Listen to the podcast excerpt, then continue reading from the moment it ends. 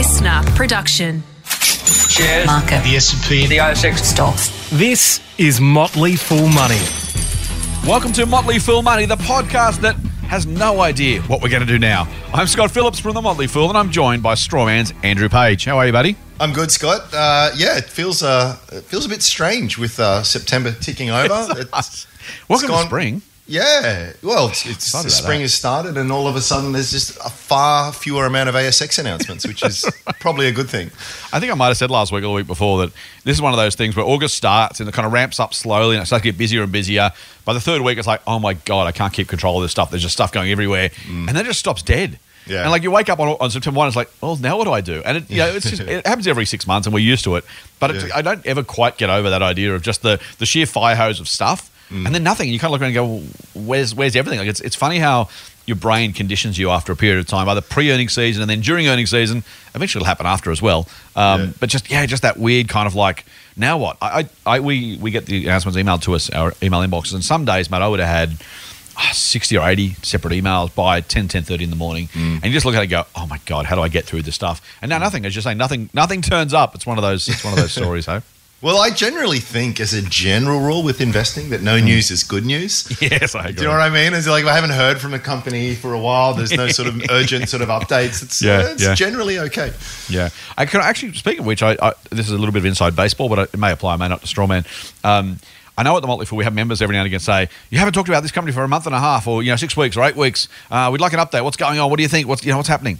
And it's exactly that, right? It's that idea of no news is good news. I understand that people want regular inputs and updates, and I kind of get the idea of like, well, I'm holding this thing and I've got X dollars in it and I'd like to still feel like you guys like it or something or tell me what's going on. And honestly, my response generally tends to be, Warren Buffett has a line, talk about acquisitions in Buffett's case, but he says, if the phone doesn't ring, you'll know it's me. In other words, I'll call you, if the phone's not ringing, no, I'm not interested.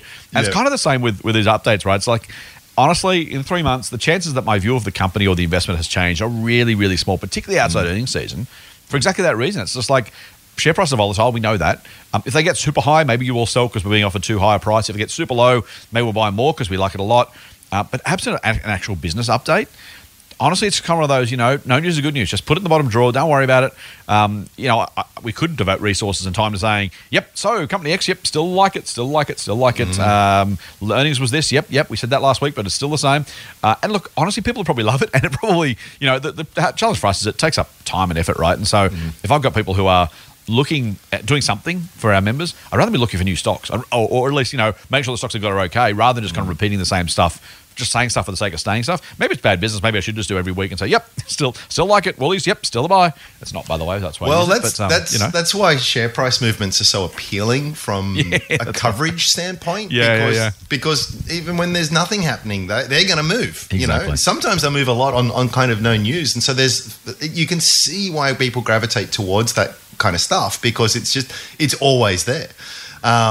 In terms of actual news that moves the dial, it's actually not that common, and you don't want it to be too common. Obviously, you love some surprise updates that are the company's going much better than expected, etc. But generally speaking, it's I totally hear you. It's a bit of a weird thing, and it feels that the thing I find from being sort of in the position of a commentator is it feels like a bit of a cop-out if someone says, oh, what do I do with this? Right. And you go, I don't know, nothing. It's changed. And people look at you as if you idiots. What, I mean, you're meant to be across up this. 6.5% since last week. Well, sure, I should do something. Look, whether it was, we can argue about whatever the true intrinsic fair value is, but if it was a half-decent stock to hold yesterday at 5% less, then it's still a decent stock to hold today at 5%. Well, I can't believe that any of us are that good where we know with such precision that where the true price should be and that how it's going to. It's just all a big distraction. So I mean that's look, just to come full circle. That's what's so great about earnings season, because that's when you actually get to look at the actual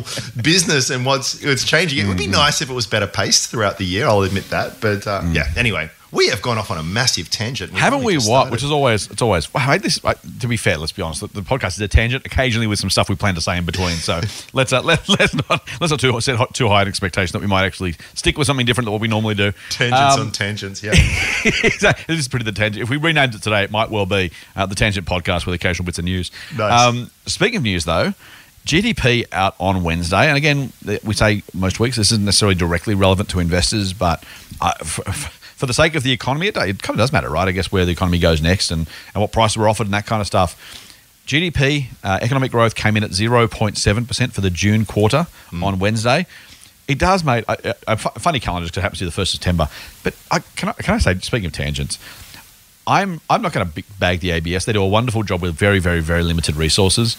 But you'd imagine between some extra resources and a little bit of extra effort, surely 2 months in 2021 is too long to wait to work out what happened in the June quarter, right? It goes from April, right? It's like they're not even June 30 numbers. They are literally the combined activity of every business in the country. It's an estimate, but from the 1st of April, to the 30th of June, and it doesn't come out till the 1st of September. I honestly do not blame the ABS. They are massively underfunded. They do a fantastic job. Massive fans of the ABS. But how on earth can we not get data more than? I mean, we're talking about the June quarter, where through two-thirds of the way through the December quarter, so October quarter, sorry, and we're expecting this to be a negative quarter of growth. Man, it would have been nice to know the June numbers a month or so earlier, wouldn't it? From a policy, we don't need it for investing, but for policy, for kind of commentators, like just general kind of what should the economy be, what's it doing, where's it going? Gee, it'd be nice to know. Well, it's like driving by looking in the rearvision mirror, except that you can't see immediately behind the car. You can only sort of see 200 meters behind the car. It's sort of like, oh, that's what I passed a couple minutes ago. Yeah, exactly. It is a bit weird. And it's strange too in this day and age too, where you've got to imagine, I can't imagine there's still too many businesses in the country that aren't on Xero or some kind of electronic accounting, where the submissions are very easy. And I don't know, it just... I agree, 2 months, a long time to wait. Even bank credit card data and like those things are just so available. You could cobble together something more quickly. 0.7%, mate, better than that, the estimate actually of 0.5%. And I got to say, I'm an optimist by nature, as our listeners well and truly know, and you certainly know. And a couple of days before the numbers came out, there were a couple of economists saying, look, this could actually be a negative quarter. And we know that recession is kind of considered, and there's no official definition, but considered to be two negative quarters of growth, or in other words, contraction. And we know the current one's going to be a negative one, right? It's going to be because of the lockdowns. And so there was some sense of does it matter what happened 2 months ago? Not really. But I'm a huge believer, mate, in the impact of confidence. We know that psychology drives activity and behaviour and stuff. And if we do end up with a capital R technical recession, whether or not we're officially in one or not is kind of part of the story. People are losing their jobs. Businesses are closed right now because of lockdown. So we know things are bad and tough, and we hope to get out of it quickly, but it is what it is. As soon as though you put that R in front of it, people go, oh, not only COVID, not only lockdown, but now recession. And for the for you and I and for the commentators and journos, we know that we know the lay of the land. The average person who's just getting on with their jobs and just trying to live their lives and bloody get through lockdown, for those of us in the eastern states or southeastern states, who don't see it every day. There might be doctors or nurses or fireys or ambos or construction workers. You don't see that every day. As soon as you know that the papers say, we are in recession, big black letters, top of the page, above the fold, all that kind of stuff, it's going to have an impact on confidence, right? It's going to say to people, well, you better be careful. Things are tough right now. Ironically, we're probably closer to the end than the beginning by the time that the data is known. Yeah. But it is one of those things, it does impact confidence. It impacts retail sales. It impacts hiring, business investment. It's one of my favourite, probably my single favourite leading indicator economically is that confidence number, because if businesses and consumers are confident, they're going to go and do the things they want to do. They're going to feel optimistic, go and spend, invest, hire.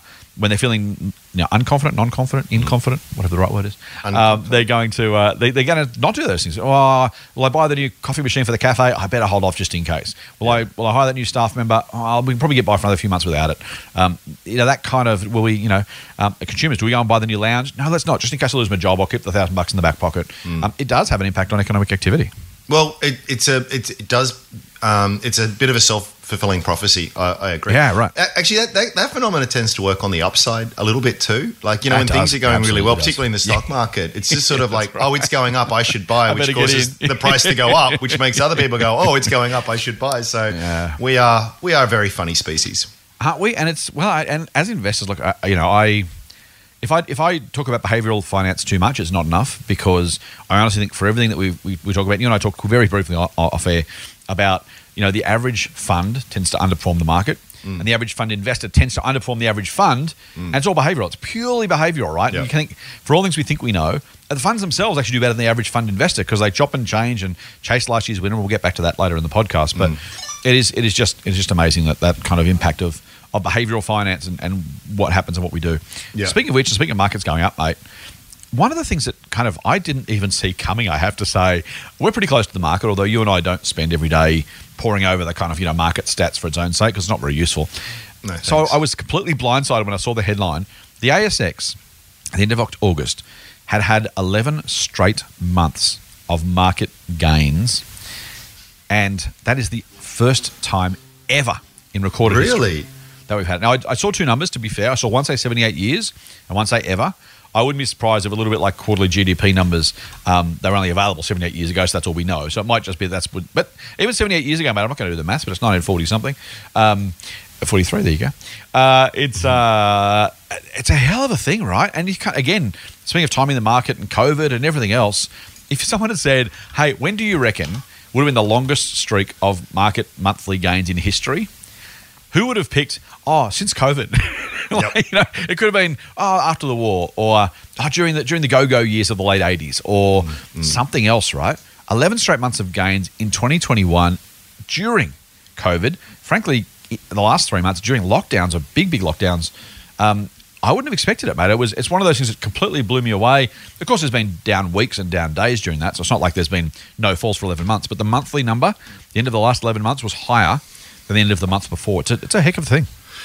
It is, and it's not just the consistency of monthly gains, but that's about a 25% gain. That's right. In 11 months. Now, we talk sort of often that the average is sort of around 10% for a year. Yep. Interestingly enough, it's very rarely exactly 10%, but it'd be up 60%, down 30%. But the average sort of tends to be that. So, you know, it's sort of double what you would on average kind of expect. Mm-hmm. And here's what's also interesting. Let's go back to January 2020 when we're starting to watch. We're watching the news. And there was some sort of disturbing stuff coming out of Wuhan, and, you know, was it just a cold or something? You know, it was just, you know, the market was at all-time highs then. Yeah, that's right. And then it dropped 30%. Yeah. And now we know it's going back up. But my point is, if you'd bought at the start of January 2020, you're still up about 11, 12%. Yeah. So even if you had, even if you were like, you know, just the unluckiest person in the world to think, I'm just going to tip my entire fortune into the market at the top before one of the sharpest, steepest sort of corrections in history, I will be okay within the space of about 18 months. Not okay. I actually made a decent return in 18 months. It's mind-blowing. Can I almost just say that again, mate, because I want to double underline that. You know, we have plenty of people ask us from time to time on the podcast in our mailbag, which we'll have on Sunday, hey, you know, I've got this money to spend. Should I invest it now or should I wait? Or what if the market's at all-time high? Surely that's not the right time to invest. And you know, like, if we knew what was coming next, you would have said to someone, oh, no, you know what? In January last year, we would have said, no, hold off, mate. Wait till the 23rd of March and then play out the whole lot of the market. You're going to make $1 squillion and you're going to thank me later. Yep. Now, if I had a crystal ball or a time machine, obviously. By the way, that's how I know there's no thing that's just into the time machine, mate, because if there was ever a time machine, someone is going to make $1 squillion and they haven't yet, so I'm sure there's not one. Yes. Anyway, different tangent. You know, of course you would do that. But as you rightly say, mate, even if you're the unluckiest bastard in the world, you're still up 11, 12% over 20 months. Now, that's a little bit less than the average yearly gain. But given the luck, in air quotes, does that number include dividends, by the way, mate? Is that that's just without dividends. So I probably another 3 or 4 on top. Yep, another 3 or 4, yep. So you're at 15%, and that's not miles away from, you know, in a year and a half, 17 divided by, that's about 10%. How about that? Yep. So you've actually got the market average over the last 6 to 20 months despite that. That's, you know, if we bang on about it a lot, then good. If the message has got through so clearly that you're now like, can you please stop talking about it? Then great, I don't care at all. I mean, I apologize for frustrating you, but this is exactly why when you think about, oh, should I invest now? Yeah, okay, I know. And people will say, I know what happened before, but you know, but this time around, I mean, really, this time, like, you know, maybe now's not the right time. I know last time happened this way, and we can't promise anything. We don't know what's happening next, but it is what it is. Mate, the other thing I will say, we mentioned this a couple of weeks ago, but we said, you know, average 10%. I pull up the Vanguard index chart they just released a month or so ago.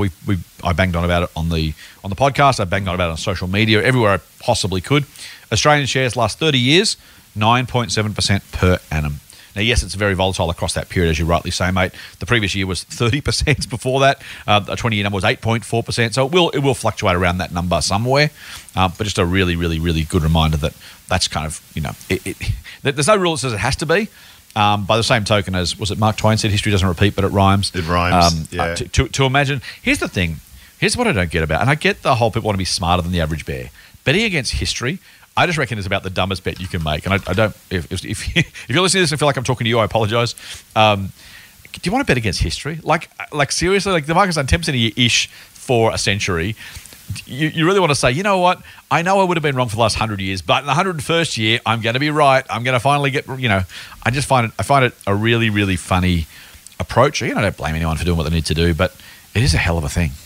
It is. You know, I meant to, you just reminded me, I remember talking about that chart, and a couple of days later I saw another one. I think this was from Market Index, and what they do it in a slightly different way, and they've basically got these little bands like negative 50 to negative 40, negative 40 to negative 30, all the way up, and then you hit 10 to 20 and 20 to 30. So these are gain percentage total returns in a given year. Yeah, and, okay. And if in a year, 10% bands. Yeah, in 10% bands. So if 1969, for example, it was 12%. So that little block goes on that thing.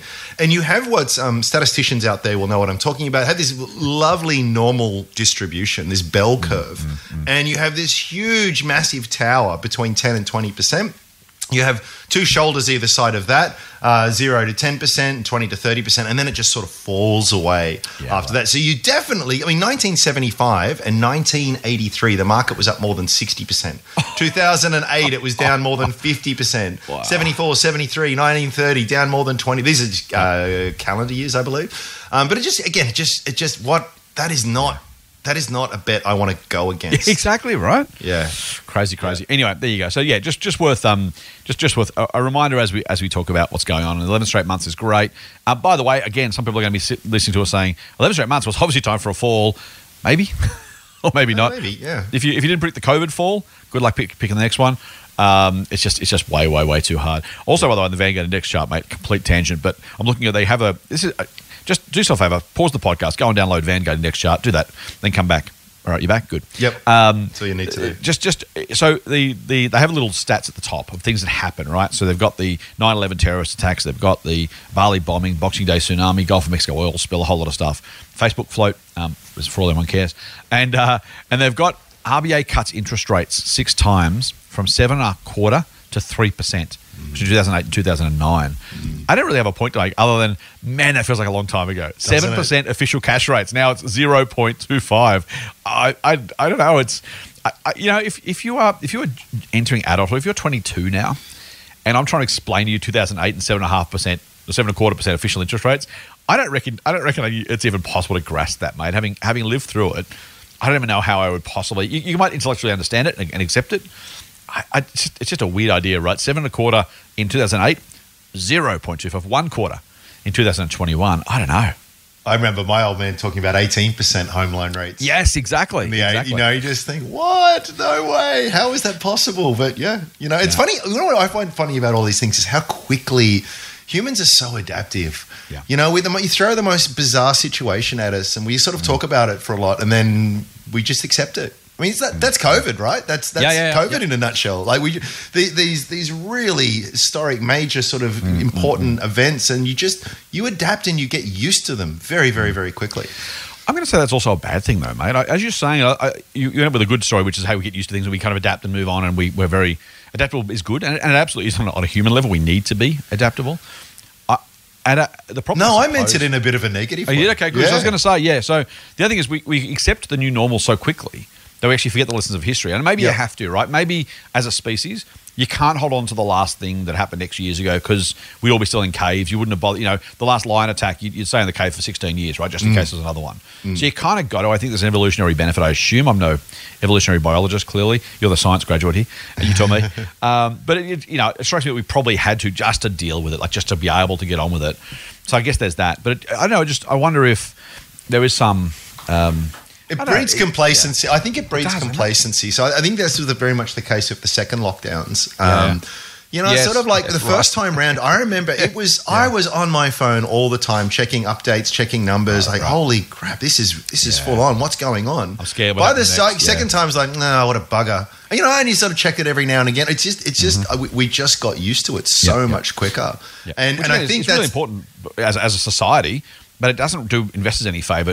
Accepting whatever just happened is the new normal, and pretending nothing else can change or happen differently, right? Well, I saw something the other day which reminded me, and it was a chart of the US dollar's in circulation that have been created. Yeah. So during last year, the US Treasury added something, I forget the exact number, something like they increased the money base by 25%. Right? So take all the US dollars that exist, either in cash currency or in just monetary, electronic currency, and the amount increased by 25%. That is unprecedented, right? Yeah, right? I remember reading at the time, and it was all this inflation and this. And by the way, it might still be true. Just because it didn't happen, within the first 12 months doesn't mean, okay, well, looks like that's never ever going to happen now. But it just...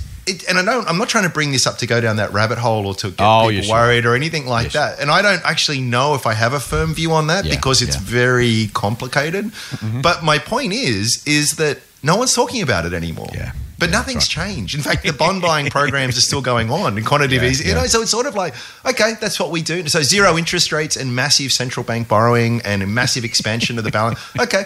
And again, I don't want to get into that that ball of yarn, but it is. Wow, we got used to that really quickly. Yeah, it's a good point, mate. And maybe it's twin brother, twin sister, is the idea of fearing what might come next, right? So there is that. Remember the China hard landing, and then there's going to be the house price crash, and then there's going to be hyperinflation, and then there's going to be, I can't remember. I mean, the Cypriot banks were going to cause Brexit 2.0 or Brexit 2.0 or whatever.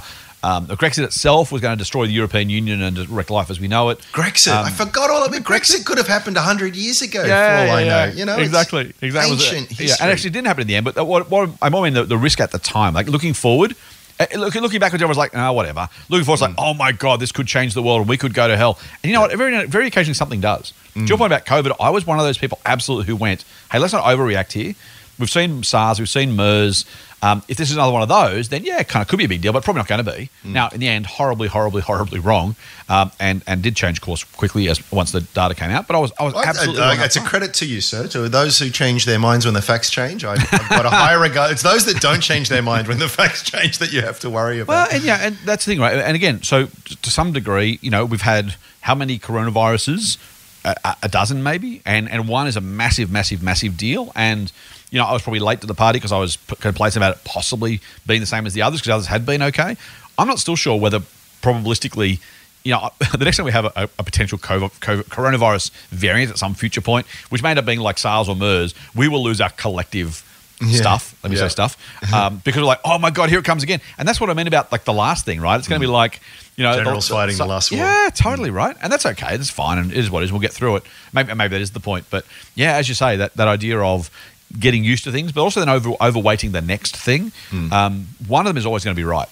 But a dozen, 50, 100 are going to be wrong. And those, I mean, China hard landing, everyone was selling Chinese stocks and getting out of dollars. And then, remember China was going to run a foreign currency. Do you remember that? Yes, I do. Yeah. And it's kind of, it's all and they seem really big and existential and whatever. And you just think, man, I don't know, trying to respond to all of those. And again, as I said, if I'd worried about COVID up front, I might have jumped out of the market, saved myself a 38% fall. But if I jumped out about the China hard landing and the house price crashes and Brexit and everything else, I would have missed the compound 9.7% a year that the ASX has delivered. So, just being a little bit careful not to overemphasize, as you say. The adaptability is great for society. Investing is kind of like the ultimate anti-evolutionary activity, right? You always need to find a way to say, I can't be the evolutionary creature that I've been designed to be if I'm going to succeed in investing. I need to find a way to be slightly different. Yeah, yeah. You need the, what do they, the kids call it? You need some hacks. You need some biohacks to sort of... Change. I love it. Change your own behaviour. I love it. And then we've had some people in the mailbag episode and stuff who've sent through some things that they do, which is really great. And it's hard, but you got to do it, right? You know it. All right. I think we were starting to talk about the 11 straight months again. Four tangents on about 15 minutes. Yeah, exactly. Let's go on, mate. I want to talk about Twiggy Forrest, Andrew Forrest. I want to say both that we have. Under and over valued Twiggy. I remember seeing a time in past, mate. There was a time, so you were probably on at the same time, Sky News Business, back when that was a thing. We were talking about the fact that I vividly remember being on set, I don't know how many years ago, a lot of years ago, and Twiggy had to go to New York to try and sort out a deal with his bankers to stop the company going broke. Do you remember that? I do, yeah. And it wasn't that many years ago. So this is, and the reason we talk about Twiggy now is he's going to get paid. Money hasn't in his bank account yet, but he's going to get paid $2.4 not million, $1 billion in dividends alone. This is not the value of his shareholding. This is literally the cash that's going to go from the company to him personally into the bank account. I'll jump on a net bank and you know, type in your password, see if your $2.4 billion has arrived. I don't even know how you do that. But that's, you know, can you imagine your bank account? Well, what's interesting about it is you often, like, you know, when they, recently when they were talking about Bezos and Musk and, you know, or how much like the mega rich wealth increased during the thing, which is a whole other kettle of fish. But the interesting thing there was that they're all sort of paper gains. This is cash. Do you know what I'm saying? It's amazing. Like, yeah, totally. Yes. This isn't the value of my share, which is still real. I'm not saying it's not, but there's something more tangible about your bank account going up by that amount. What did Fortescue pay? A $4 something dividend? And I want to say, I'll just have a quickly check. So it's actually a spectacular history. So the record dividend they ever paid prior to this year was $1.76 in 2020. And then $4.76 in 2021. Ka-ching. What's he going to do with all that cash? Well, that's the thing, right? So I don't know what he's going to do with it. I imagine he's going to probably, buy himself a bottle of champagne and maybe a new car or fleet of cars. Or what do you do with $1 billion? You occasionally have the fantasy, what if I win lotto? Now, $1 million in Sydney won't even buy your house these days. But, you know, conceptually, remember when a millionaire was like possibly impossible to think about? Now people have $1 million houses regularly because we're old. You had to dress like the Monopoly guy if you had $1 million. Maybe that's what Twiggy should do, buy himself a monocle. There you go. He had a monocle. There you go. There's your answer, mate. Really, really cool. So Twiggy, I don't know what he's going to do with it, but it is a hell of a thing. And again, you say that's in cash, so he's got to find something to do with the money. First class problem, to be fair. What I thought was interesting too, apart from that, which is just it's fun, is Fortescue, the company. Fortescue Metals, the third largest, I want to say maybe it's fourth largest, Australian iron ore miner anyway, or it used to be. Maybe it's bigger. Anyway, it's big. And frankly, the other two, if they are bigger, are ginormous anyway. So being third in that company is no mean feat. Twiggy runs an iron ore miner, except I don't think I've heard him say the words iron ore in about 12 months, at least not publicly. I'm sure he has. The headlines are all about him trying to look for opportunities for green energy and hydrogen in particular. He's been traveling the world looking for renewable energy projects. He's in a bidding war right now as we record this. It may be resolved by the time it goes to air with BHP for a Canadian nickel miner. For a company that was built only on iron ore, mate, they're doing a lot of work to not be an iron ore miner anymore, aren't they? Yeah. Well, it's interesting, isn't it? On one hand, I kind of think wherever you feel as – we talked about this last week, right? Your job is capital allocation. Yep. Wherever you feel as though you can get a good return, just because you may have made the bulk of it in iron ore doesn't mean you can go and can't flip it into, I don't know, a sheep farm or something, anything, right? As long as the return on capital is kind of there. But then the other point being is are you a bit outside your wheelhouse? You're obviously a very competent miner. Does that translate into battery production or renewable energy? I don't know. But I do like it. I do like the fact – look, with, A lot of these billionaires get a lot of slack for what they do, sending themselves into space, and it's all pretty obscene. I'll admit, but I will say that I'm glad that there's at least seems to be a reasonable amount of them that are going in this direction, not necessarily for altruistic purposes, because they feel as though that's the future. I feel as though it's like with Musk and electric cars. You can say whatever you like about Elon, and there's a whole conversation we could have there. But he dragged the industry towards a better place. And and maybe the likes of Twiggy and others sort of mega-rich entrepreneurs around the world sort of putting their capital there, it sort of adds as a bit of a beacon to hopefully drag the rest of us kicking. I'm kind of – look, I actually don't know much about the man and I'm not necessarily a fan or against him or anything like that. But when I hear those stories, I kind of think, well, good on you, right? Like you could just buy a yacht and an island and do whatever the hell you like, but at least he's putting it in a place where it's probably going to be a net benefit to society, I hope. Yeah, I think that's right. It's and again, as you say, I think that the net benefit is probably tangential to the actual economic or financial incentive, which is, hey, the future's moving, where to be there. So, two things for me. One is where he's going to. The other is, frankly, where he's coming from, which is, you know, he's an iron ore miner. In theory, the company's got expertise there. And if they chose to, they go and build, dig, buy, explore, develop more iron ore mines. But they're choosing not to, right? So I think the first thing I'd say is Twiggy's got $2.4 billion because the iron ore price finished the year at $220 a tonne. It's now $150 US a tonne, and the law of supply and demand say it should be lower over time, assuming no cartel behaviour or impassable demand stripping out supply just permanently structurally for long periods of time, which is possible. But in theory, it's so available. If you had the view that China's demand would be higher for years to come, you'd go and add more supply that would push the price down. And so Twiggy, I think, to some degree, so moving out of iron ore, looking around going, well, for all the places I could invest, more iron ore is probably not the answer. I think it's smart, by the way, but it's very smart. It's indicative, mate, because this is not a conglomerate miner that's been around for decades and centuries like BHP and Rio. No, this is a brand new iron ore specific only miner who was just doing iron ore mining. Could have, plenty of other businesses just stick in their own wheelhouse. So Twiggy getting out of this or moving money elsewhere is, I think, should be seen as something of an investment decision on behalf of Fortescue. If you want to bet against Twiggy on that, go for it. I would be following his lead personally. And secondly, as you say, moving towards where we're going, probably as a society, community, whatever. And again, we talk about it semi-regularly, and I don't want it to overemphasise this for its own sake. And we're not necessarily trying to push an ethical viewpoint, but look at AGL trying to spin off its good business and bad business, trying to effectively put the coal mines in a different entity. Coal-fired generators in a different entity. Origin Energy, they turned off one of their coal-fired plants for the entire summer, this summer just gone, basically because they knew that renewables demand was going to be too high and they couldn't compete on price. So this should shut the whole thing down for months. Things are moving, and it's important, I think, regardless of your ethical or kind of social conscience view, whether you love it, hate it, whether you believe in it, don't believe in it, whatever, the world is moving, money is moving. As they always say, follow the money. That's the journalist creed. I think in this case, it's worth having a think about that.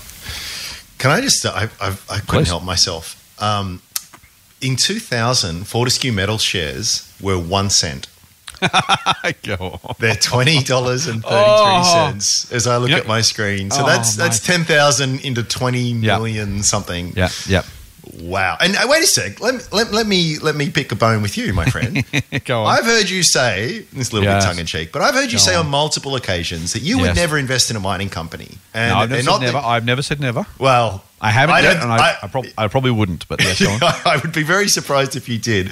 And untie that knot for me. Look at that. I mean, I challenge you to find a better 20-year return on the market, 1 cent to 20 bucks. Totally why wouldn't you do it? The answer, of course, is the same reason why I wouldn't invest in dodgy biotechs, despite the fact CSL is one of our most valuable companies, or despite the fact that it's possible at some point one new medical technology, gene therapy, cancer drug treating business goes to the moon.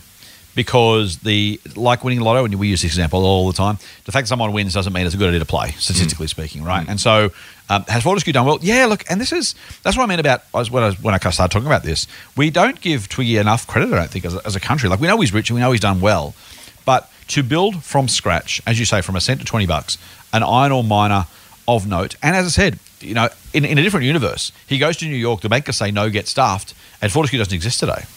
They take the assets, they sell them off to BHP, Rio and Vale and someone else, and Twiggy is the bloke who, remember that guy who tried to build an Australian iron ore miner from scratch and failed? Yeah, that's Twiggy Forrest. Yeah, he's now working for BHP as a site manager at the Pilbara or something. Yeah. I'm sure Twiggy would have found somewhere else to make money. He's that sort of guy. But you know what I mean? It's that kind of sliding doors time. And I think, yeah, absolutely, he's done incredibly, incredibly well. China's demand has been structurally growing. There was room and time and an opportunity for that. They've done a fantastic job running this business, mate. If you can, I always marvel at this. A ton of iron ore. So imagine a ton. Imagine visualising your head, a ton of iron ore sitting in front of you. It's like half the size of a car as a block, right? Probably. Some maybe even less, but yeah, a big chunk. That costs them to get out of the ground onto a ship somewhere between $15 and $20. Imagine logistics are phenomenal. Mate, I can't buy a ton of firewood for less than $300. And yet they can get out, they can mine, refine and put on a ship a ton of iron ore, $15. It is just the work they've done there. Now, it's WA is very, very geologically friendly. You don't have to dig very far to get to it. There's a lot of it, so it does rewards scale. But he's done, he's literally looked at the big guys, a bit like the Afterpay and the banks. He's looked at BHP, Rio, Vale, the South American iron ore miner, and say, you know what, I can join you. Maybe not even beat them. There you go. I can join you guys. and do really, really well. And he has. And it's just amazing. It is. Really, really cool story. It is. And it's going to sound critical. I don't mean it to be, but I think one of the things that we all overlook is the role of luck as well. So yeah, totally. There's the history of silent evidence, which is for all of the great Thomas Edisons and geniuses of the world that never were, not because of their ability, but just due to the luck of their circumstances. So Twiggy's gone about all of this as China is exploding, as the global demand for iron ore is exploding. All of the things we're in the right place. Now, there's a million other iron ore miners that we don't talk about. So they had the right timing as well. But I remember reading a fascinating study once when they were looking at some of the best performing companies over long periods of time. And they all had really competent CEOs and smart people running them and stuff. But when they tried to tease apart all the various factors, it was being in the right place at the right time that really helped. So there was what was it in Australia? We had, remember QuickFlix? It was listed on the ASX. I do. Absolutely do. Now, their whole proposition was that, get this, you could stream a movie or a TV show over the internet. That's right. It was, whoa. And it just, anyway, crashed and burned. And if anyone ever had shares in that, you'll know what I'm talking about. Now, what did they have a bad product? Or no, they were just too early. They just we didn't have the bandwidths available. They didn't. Correct. Do you know what I mean? And so it's sort of like if the people who did QuickFlix just happen to have started 5 years later, or you tweak the settings on the simulator a little bit, and they are today in the ASX top 20, something like that. So. Yeah. I don't know what my point is. I guess I'm not trying to take anything away from Twiggy here. It's just that there is a time and a place for certain entities and people, and good luck to them if they can capitalize on it. But let's not lionize them too much. That we are all a product of our circumstance to some degree. I think that's right. I think I put that in the so I've got a couple of categories for famous and successful people generally. Is there's sufficient? There's necessary but not sufficient. And that category is hard work, right? Someone says, I get up 4 o'clock every morning, I work really, really hard. It's like, so does the bloke down the street working 2 jobs, working just as hard as you. Not that they're wrong, it's just it's not enough. You can't do it without it. You can't work 3 hours a day and be Twiggy. It doesn't happen. So I'm not saying it doesn't matter. What I'm saying is it's not enough in and of itself. And to your point about luck, that's exactly it, right? It's those preconditions that just despite, there's 15 people out there trying to build an iron ore mine and Twiggy makes it. Yep. And that does not take anything away from him at all. As you said, he absolutely deserves every success. But there are plenty of people out there who were like, man, I had the same idea, I tried the same thing. Like your QuickFlix example. In another universe, Netflix also went broke because it was too early. Yeah. It just happens to be one of the most valuable companies in the world because it absolutely got it right. Steve Jobs is the same, right? The iPhone doesn't exist 3 years earlier. It literally, the technology doesn't exist. You can't literally use an iPhone. I had to, talk about forerunners of stuff. I had an O2. I had a Palm Pilot back in the day, of course, and then it was that you had to synchronize that with a cable on your computer. It was cool, mate. We were banging rocks together, weren't we? I love that. So I felt so cool. Anyway, then I had this little thing called an XDA, which is a little tiny screen with a stylus that you could access the internet through. Like minus 1G, it was like, and I tried to access the SMH. I used my data in a day. It was text only or whatever. No, it had a screen, but it was so stupidly slow that. This is 2009 maybe something like that. Okay. 8 maybe. So I had one of those. I was in the UK for a year, about a dozen years ago or so, 15 years ago, and I subscribed to Love Film, which was exactly the same thing you're talking about. It was a movie streaming service, and it would glitch and it was slow. It was like, but it was still cool. It was like, oh mate, this is awesome. Yeah. And it's just one of those things where they've gone by the wayside. QuickFlix is gone. Netflix is the winner. In a different universe, someone else, Blockbuster says, that's a good idea, we should do that. And the whole thing is different, right? Because Netflix never gets up and running because Blockbuster brings its heft to the game, becomes the movie streaming rental business of note, and Netflix, the little would-be possible competitor, never gets off the ground. And it's just, you have to be good, you have to be smart, you have to work hard. And as I say, you've got to be bloody lucky because that's just the way those things go. I know we are on 5 tangents in here, but let me just draw a quick line back to investing. Mate, at some point, if we go far enough away on the tangents, it actually becomes not a tangent anymore. I figured the longer we talk about it, the more it seems like the point we were trying to make. So let's go with it. But bring back to investing for me. Well, this phenomena that we're talking about, this is the dark side for me. Very strong bull runs on the market. Yeah. Anyone who has never invested before, who just happened to start in the last 18 months, has made a fortune. Yeah. And I've got to word myself carefully here because it's going to sound critical, but it's just sort of like you could have bought any old rubbish more or less, and you've done incredibly well. I think it's the opposite experience you want as a new investor. And I speak for someone who had that experience as a young investor. Well, I started investing in the tech boom. I was Warren Buffett. I mean, I'll screw Warren Buffett. I was better than him. I mean, wouldn't he get 20% per year for 40 years or so? I was doing much better than that. But it teaches the wrong lessons is my worry. I think this is going to, it's like the tough medicine for investors, early investors, is you want to start investing and be wiped out or not, close to it when you're dealing with relatively small amounts of money and when you're relatively new to it, because that teaches, if you can pick yourself up and dust yourself off, you approach it with much more respect and much more of a risk-aware sort of lens on, as opposed to the person who just logs onto their smartphone, presses a button and then makes $50,000 in the next 3 days. It teaches the exact wrong lesson. Can I conversate Bitcoin right now? NFTs or something. Well, anything like that. Yeah. So it just... I'm not having a go at you, by the way. I'm more making them, but the people who've made money on Bitcoin now, some of them are genuinely thoughtful investors who are buying it for the right reasons, like you. And I don't know if you're going to be right necessarily. I don't agree with your purchase necessarily. One of us is going to be right, one's going to be wrong. But you made it, it's the bloke who, heard from his 18-year-old cousin that this Bitcoin thing might be cool, you should buy some. Yeah. Buys it 5-10 years ago and goes, I just made $1 million, I'm a genius. Like, well, it doesn't work. I would say this. So I'm up on my Bitcoin. And it's just like, am I real? Does that mean I'm right? Well, not really. I mean, so far it just means I'm lucky. Yes. Yeah, exactly. That's right. That's what it means. And I think it's understanding when, whether it's crypto or shares or property or whatever, it's about having a look back and just sort of saying, well, okay, I've done well so far on this investment. Yep. What did I foresee that has come to pass that sort of or was I Johnny on the spot so far? And that's fine. I mean, enjoy the wins when they come, by all means, goodness gracious. But just don't learn the wrong lessons, I suppose, is what I'm saying. Mate, learning the wrong lessons is the one thing I probably say more to the team than anything is just be careful. Winners or losers, right? Yep. QuickFlix went broke, Netflix won. Which lesson do you want to learn? And it's really, really important, right? Yeah. The lesson wasn't don't invest in video streaming, or video streaming is stupid, or it was just literally time, scale, speeds didn't work, and it was right place, right time. Equally, if you lose money on something, learning the wrong lessons. If your strategy leads you to pick Afterpay and I don't know, Get Swift to pick a name from the past.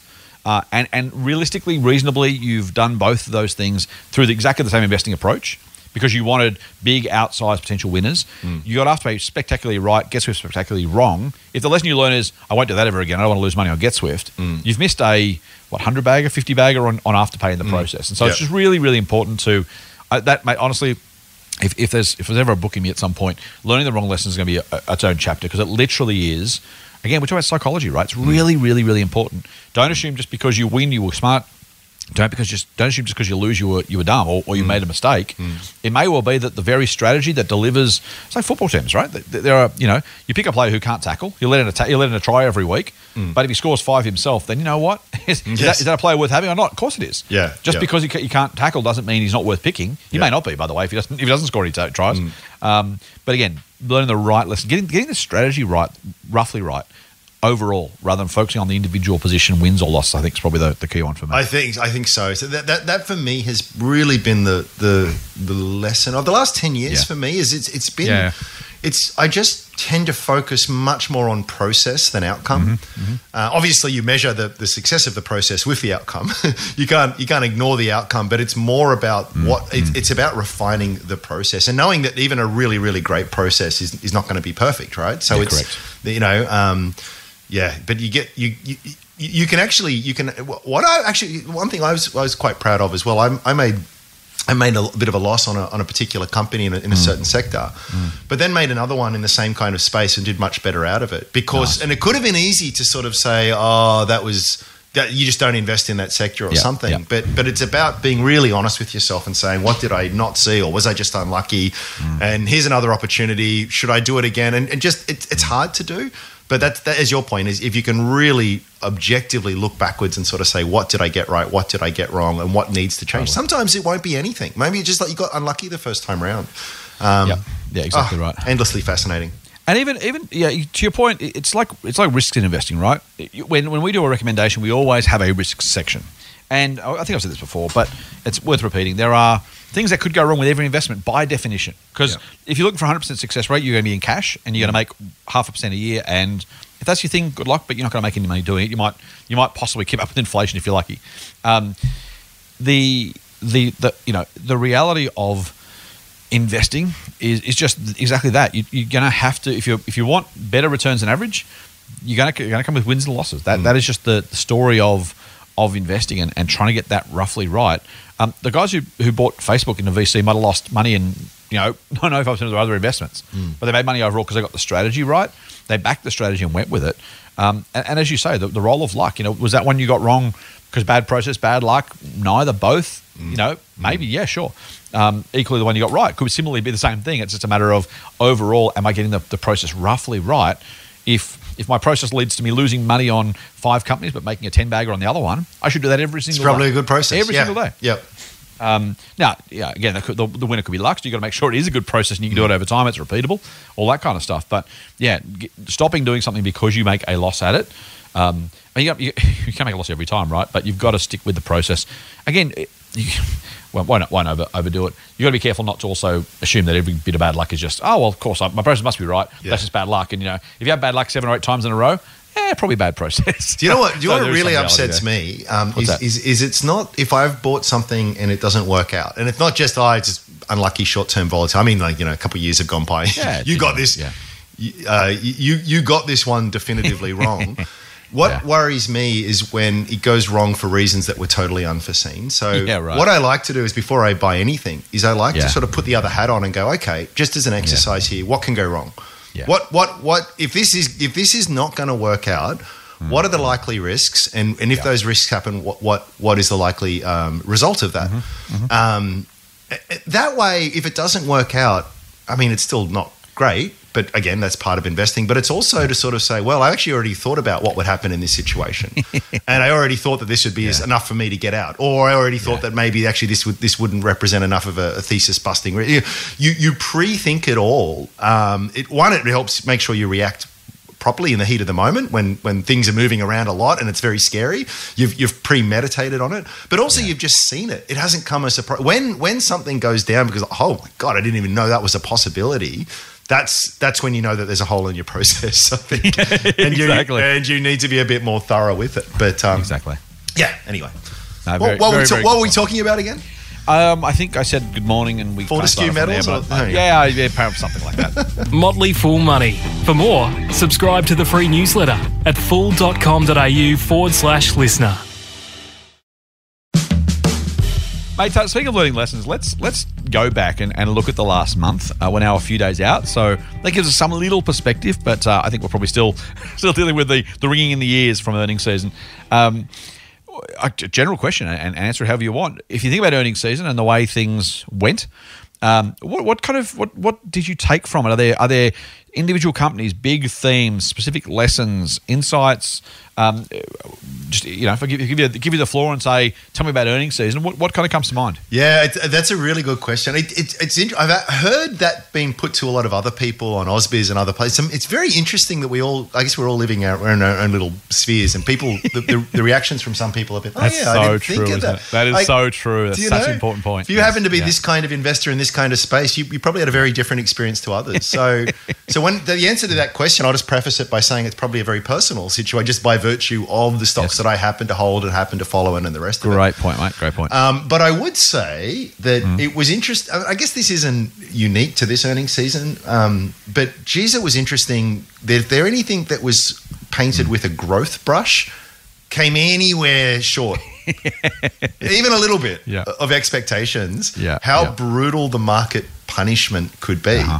And on the flip side of that, any company that gave a bit of a whiff of actually we're going okay, the market just piled in. It just seemed like the moves were really exaggerated. I mean, look at WiseTech, look at Appen, the AI data trainer stuff. Their shares just fell off a cliff. Mm-hmm. On the numbers that ostensibly by themselves weren't, so there were these really big moves. And for me, it was a good reminder, because we've had this lesson a few times in recent years, is that if you're going to be a growth investor in these stocks that are trading at extremely high multiples, not necessarily crazy, maybe perfectly rational, but nevertheless very, very high multiples, it's that your business doesn't have to do badly for you to get wiped out. In fact, it just might miss the market just might shift ever so imperceptibly its expectations for future growth. And when you're on a PE of 200, you can still be on a PE of 100, the next day, but your shares have halved. So that's, I don't know, what were your observations with reporting season? So a couple of things, I suppose, mate. I think you're right about different. So I'm going to just pick up your point quickly. The fact that everyone's got different perspectives is really why it's worth listening to a wide range of sources of information, right? Just because you might learn something from somebody. Don't take it all in. Don't assume everyone's right. Don't assume everyone's wrong. Be careful who you listen to in one way, because after that they might say, and therefore you should do X, and that can be dangerous if their investing isn't maybe up to scratch or maybe the style you want to pursue, if I'm polite. So there's that. I think in terms of the lessons learned, a couple of things I think, it was actually fewer surprises. Ironically, despite your point, maybe this is just different perspectives. There were fewer big moves than I think I remember in the last couple of earnings seasons.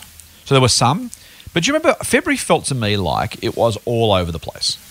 It was like lots of 30% swings in both directions, lots and lots and lots of them. Yep. This time around, there were a few, as you say. The high flyers that disappointed slightly got smashed. The underperformers who who simply didn't underperform quite as much, actually really well. So there's that kind of general view, but I think overall it was actually less volatile than I thought, particularly coming out of a COVID year. Many companies did well. Earnings were generally pretty good, so there's that. We know that if you look at the averages, the miners added a lot of value. In fact, if you separate out the miners, there's an argument. I think the market might have actually profit-wise might have been down, but over including the miners was up, something like that. So they had a meaningful impact. So it's worth thinking about that. Economy-wise, really, really stark that the retailers almost all delivered really, really strong results, but almost all had really weak first 6, 7, 8 weeks of trading. So JB Hi-Fi, stonking result, profit up 60% or something, I can't remember now. But their sales for the first 6 weeks were down 15% year on year. Plenty of others like that. Super Retail, I think, was also negative. There were a few out there. So it was kind of, there was this really clear theme, and it fits into the GDP numbers, and no one's surprised. Again, we talked about the June quarter, which finished on June 30. So these are, to some degree, current quarter GDP numbers and current quarter sales numbers from those retailers. But there was a really strong sense that both because we're locked down and because last year, July and August was so strong because we were coming out of lockdown then. So the kind of, we're not cycling like for like. Big deal, big difference there. So that was interesting to me. I think broadly speaking, most companies, the investors need to get most companies right this year. Maybe that was the biggest takeaway. After the last few years of variable outcomes, that's probably the thing that struck me most. Interesting. Anything else from you? No. One other thing, I guess, this comes up fairly often, is that I'll see a comment on Strawman or somewhere else which is like, hey, this seems like good results. Why did the share price do X? Or how come the shares are only trading on this given that they're doing really well? And a really nice example, just to borrow from what we were talking about before, is Fortescue Metals. So if I look up, I'm just on ComSec, and I look up Fortescue Metals, dividend yield of 20%. No, I don't know. That seems like an awesome deal. And other times you've seen, companies I'm trying to think. I talked about an Ausbiz yesterday, a mining company. It had record profits, blah, blah, blah, and it was on a PE of 5. And people are rightly asking, why? I mean, look at how these guys have performed. Why is the market missing here? Why is it prepared to pay 200 earnings for something, sales for something over here that's virtually nothing at this point? And this other business over here is just making it rain. And are you telling me I can buy Fortescue Metals shares and get a 20% dividend yield? And yes. So I guess it's just a very good reminder to me that the market isn't as silly as we always like to make out here. The market being perfectly rational here and looking through to the future. It's like, well, they may have paid out $4.76 this year. They ain't going to do it again next year. That's a really good point. Retail's the same, actually. Retail's stupid cheap. Retail's the other example, yes. Yes. Yeah. And they all look cheap. The PEs just all look low. And you look at the business like, wait a sec, they're growing at double-digit rates here. And it's just that's the potential opportunity if you think actually they can continue to do that. They are stonkingly cheap if they can continue. But that... There, my friend, is the nub of the question that you need to really resolve. And I think that's the most interesting thing for me for earnings season. It's actually not earnings season. It's what next. As investors, I think I said this 6 months ago and it remains true. I haven't been through a less certain time investing-wise. Mm. If you look at any other recession where not much has... You know, in all recessions, you get this really bad drop and then eventually you get a recovery. And that's kind of easy to see through, at least if you're a long-term lens and you've been around for a while. Mm. I can look at a retailer who suffers during a recession and go, you know what, that'll be okay. They'll, you know, unless they go broke, and you've got to be careful of that, unless they go broke, things will improve. And when they improve, they'll go back to some sort of normalcy. And if I can buy... If I can take advantage of the market's current pessimism and buy cheap because it's going to go back to normal, I'll fill my boots with that stuff. That's money for gold, money for jam. Christmas. Yep. Yeah. The problem with this current circumstance is that the past and the future are stupid weird. Mm. So we're looking back at a year where retailers went through the roof, right? Because firstly, people were locked down in late the year before last, so we're getting a bit weird now, but late 2020, so April, May, June, fiscal 2020. So the numbers there were lower than they would have been. They all went shopping in July, August, September of last year because they got back out of lockdown. And by the way, people discovered online shopping. So things went through the roof. The question you got to ask this time is, hang on, well, we're in lockdown. So okay, that's a depressing factor in terms of depressing future retail activity. But we're also cycling on a year that was arguably higher than normal. So which PE do you use? What earnings do you try and look at? How do you work out what's going to happen just in the economy itself and those retailers? Plus then work out how much of last year's numbers were just business as usual, how much were artificially inflated.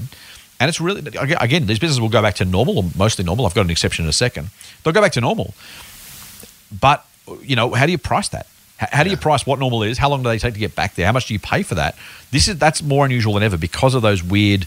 So now we're kind of in the middle of a recession, whether it's cyclical or not, but we've come off an unusually high period, not like just normal into recession, then back to normal.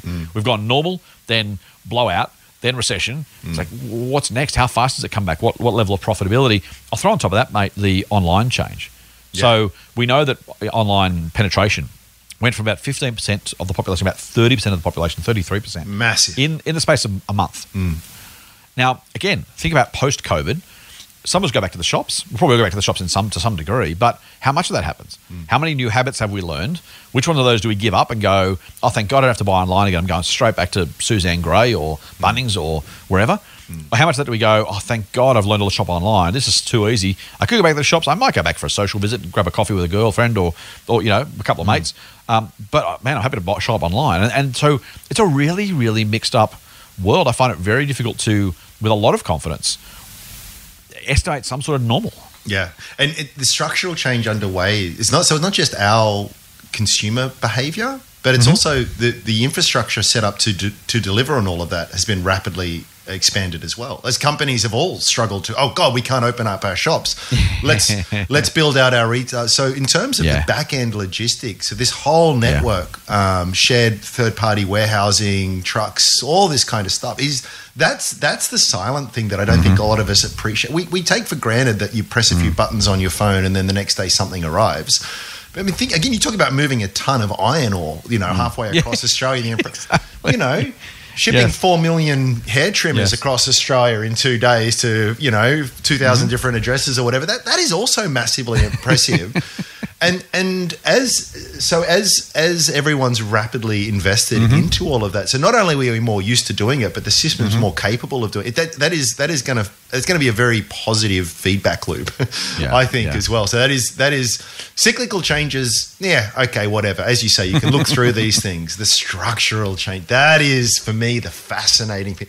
That, frankly, my friend, is where the real fortunes are made on the share market. As far as I'm concerned, it's those businesses that are at the forefront of these changes. And again, as we said before, smart people run well, et cetera, et cetera. But they've just got this ridiculous wind at their back. I find it very – I haven't got any retailers at all in my portfolio. I think there's a couple that look really interesting. It's for that exact reason I've stayed away. It's just there's too many possible futures. I think that's probably right. Mate, let's finish off with just an observation, a thought, maybe some thoughts. I've got some thoughts. I'll ask for your thoughts as well. There's a report out this week from APRA that 13 super funds had failed their test, and this is the new, I think it was called Your Super, Your Something. We've got a lot of the government taglines. Everything's got to have a tagline these days. The idea of basically making sure that super funds are accountable for their results and to their members, and that any significant underperformance is basically dealt with. Either the super funds lift their game or they close down, get out, And frankly, in what's a little bit, I reckon, slightly over the top, I don't really mind it, I guess, but they've actually been forced by APRA to send a formal letter to their members saying, essentially, we suck. You probably should look at putting your money somewhere else. I know, brutal, right? Now, super has become stupidly political, which is ridiculous, like completely freaking ridiculous. Super is really, it's a financial thing, right? So the politics of it is beyond me. I saw an article in the AFR the other day saying that industry super funds had an advantage because they had some sort of compulsory contributions because there was a stitch up with the unions or something, and that was why they're doing better than retail funds. It's like, guys, come on. I know, it's about a long bow, man. You'd have to draw it back about a kilometre and a half to pull that story. Wasn't that great? They got an advantage, yeah, exactly. Anyway. It's not the massive fees. Anyway, no. Move on. So, yes, the government has made them do this. I don't mind the concept, right? No one wants underperforming funds. And this is one of those things where, to my mind at least, common sense says, well, of course, if a fund is dramatically underperforming for any long period of time, then of course they should be kicked out. Of course, the investment manager should be had a good hard look at.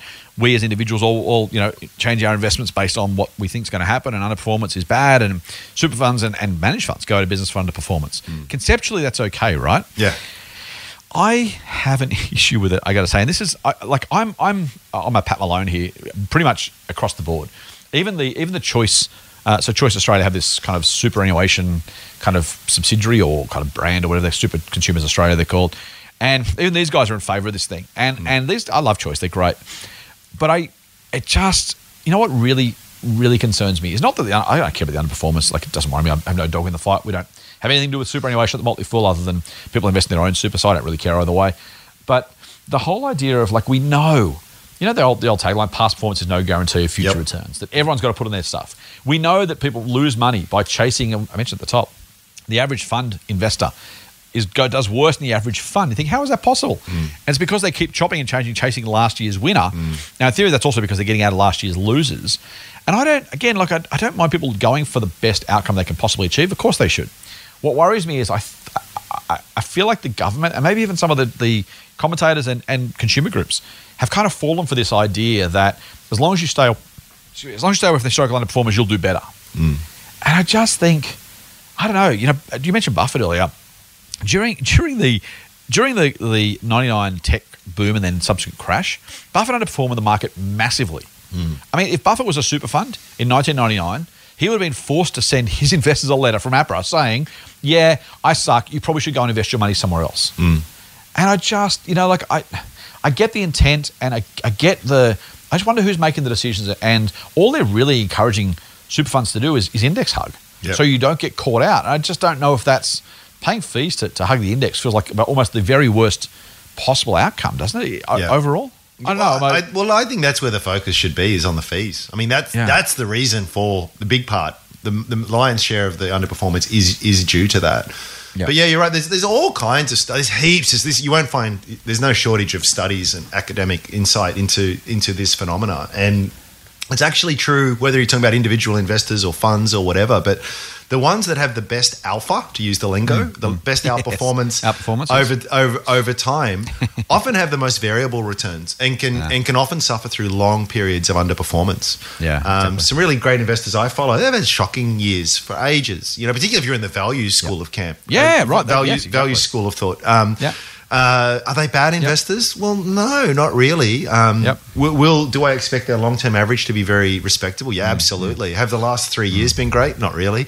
But again, under the model that's sort of happening here is that, well, they'll be forced to sell out potentially of these guys. Well, maybe now is their best time to sort of get in. So it's one of these, it's like so much legislation and regulation in this space. It all comes from a good place, and it all comes because there's something that's happened that people are trying to fix. It's just that I think the way of trying to fix it hasn't been thought through that well. Yeah, I got to say, mate, in superannuation in particular, for all of the, and this is what I think gets political very quickly, not the only advice, if I was in charge of APRA or ASIC tomorrow, I wouldn't be, because the Treasurer doesn't love me, and that's okay. Nor does the Shadow Treasurer, by the way. I would simply say, lower your fees. Yeah. You want to publish a list of funds? Publish the funds with the highest fees. That's the only, and say people, overall, over 40 years of investing, if you're 25 and you're going to have your super, money in super for 40 years, the biggest determinant of outcomes over that period of time at a market level. And remember, I don't mind paying fees for outperformance, right? I'm happy to do that. If I can find a fund that's going to charge me 2% but give me a 48% return a year, I'll do that every day of the year. But for an entire market of people, literally the entire country, who all have super, and every fund, which by definition makes up the sum total of super, the single biggest thing to improve the national average return of superannuation is don't pay fees, or pay the lowest fees possible, right? So if I was APRA and ASIC, I'm like, you know what, for all this historical performance stuff, yeah, we probably need to get rid of the charlatans and maybe convince a couple of smaller funds to merge because they're just too small. Look at the fees. If you just simply took, I don't know what the numbers would be, mate, but I reckon there is much less money lost by the worst 13 super funds than would be made if you said to the major retail funds, cut your fees by 0.25%. That's all you need to do. If you really, really want to improve performance, do that. I wonder also too on that if – I agree. I wonder also too is it's the way that the fees are quoted. So it just seems low. It doesn't seem that much. 1.5%. Exactly. Management MER they call it, a management expense rate. Wow, 1%, that's nothing. Yep. I mean, I get 99% the rest to keep. It just but we don't think in percentage terms. It's like, well, for anyone with a half reasonable balance here, this is thousands and thousands and thousands of dollars every year, each and every year, year in, year out, whether it performs well, whether it performs badly. If you got a, if maybe they just had to quote the fees in dollar terms on an average balance, be like, wait a sec. We've seen this as well because you and I are both in the business of selling financial products. And, I back when I was with you guys, what was it? It was $100 for an annual subscription. We're going to give you an idea every month. Oh, I don't know about that. And it often comes from people who may be spending $3,000 a year on their super fund. You think for underperformance, it's sort of, I think, anyway, that to me, I think it's the same. Here's another tangent for you. I think that's the same reason why real estate agents get away. Oh no. With it so you can't bring a tangent like that up at the end of the podcast. Well, it's just like, we'll sell your house and we'll charge you 2%. I was like, oh, 2%, great. Well, if only I get a few percent more. I was like, wait a second, what's the average house price in Sydney again? Right. What? I'm paying you 20, 30 grand? You're doing work and you're doing good work. No criticism here, but geez Louise, that is insanely high on an hour, per hour basis. So it's very clever. I think that offline, let's talk about changing our fee structure to percentages, mate, because it's much more appealing. It's much easier to swallow, let's put it that way. It's a hell of a thing. All right, mate. Let's call it quits. Will you come back on Sunday for me? I did. You didn't think I was going to manage a real estate agent mentioned in this episode, did you? But I did. I did. Why we might have split this episode into two and do the other half next week, which was the real estate rant. You've done well to finish us off in some sort of style and form and fashion. Yeah, but I'll be back. I'll be back on Sunday for sure. With a real estate rant or just probably the you know it. Oh yeah, good point. All right, thank you for listening, fools. We appreciate you spending some time with us, spending an hour or so in our company. We certainly enjoy doing the podcast for you. If you want more from Andrew, and you should, go to strawman.com, check out what Strawman has to offer, and of course follow Andrew on the socials. Sage_Simeon is his Twitter handle. That's Sage SAGE_Simeon, or at Strawman Invest. They're the two ways you can get hold of Andrew and of Strawman.com. What is Strawman again, mate? I didn't ask you when I probably should. You're going to keep trying, but I'm just coming back with it. We're a private investment club. There you go. Careful what you wish for, mate. I may stop asking you something. I'm not creative. I'll give you a free plug here. Help me out. Or you can follow me on Twitter at TMFScottP. It's the same handle on Insta. The Motley Fool on Insta. Oh, sorry. Insta is The Motley Fool AU. That's the same handle on Twitter as well. Or on Facebook, Scott Phillips Money or The Motley Fool Australia. Do check out our YouTube channel if you wouldn't mind. Have a good look. It is The Motley Fool Australia. Just search there. You'll find it. And, of course, my brand new podcast. It's my new baby, mate. I love all my children equally. The Good Oil with Scott Phillips. Mm-hmm. You got to have that on it. Apparently, you can find it on search, which is much to my chagrin. But there you go. The Good Oil with Scott Phillips. I interviewed Stephen Kakoulis last time, and very soon, early next week, a brand new episode is about to drop. So if you haven't yet listened to the interview, do that. If you haven't yet subscribed, please do that for me, because the second interview is out next week. Andrew, you'll have specific interest in this one. Is all I'll say. Oh, interesting. Yes. Until next week, until Sunday, Fool on. See ya.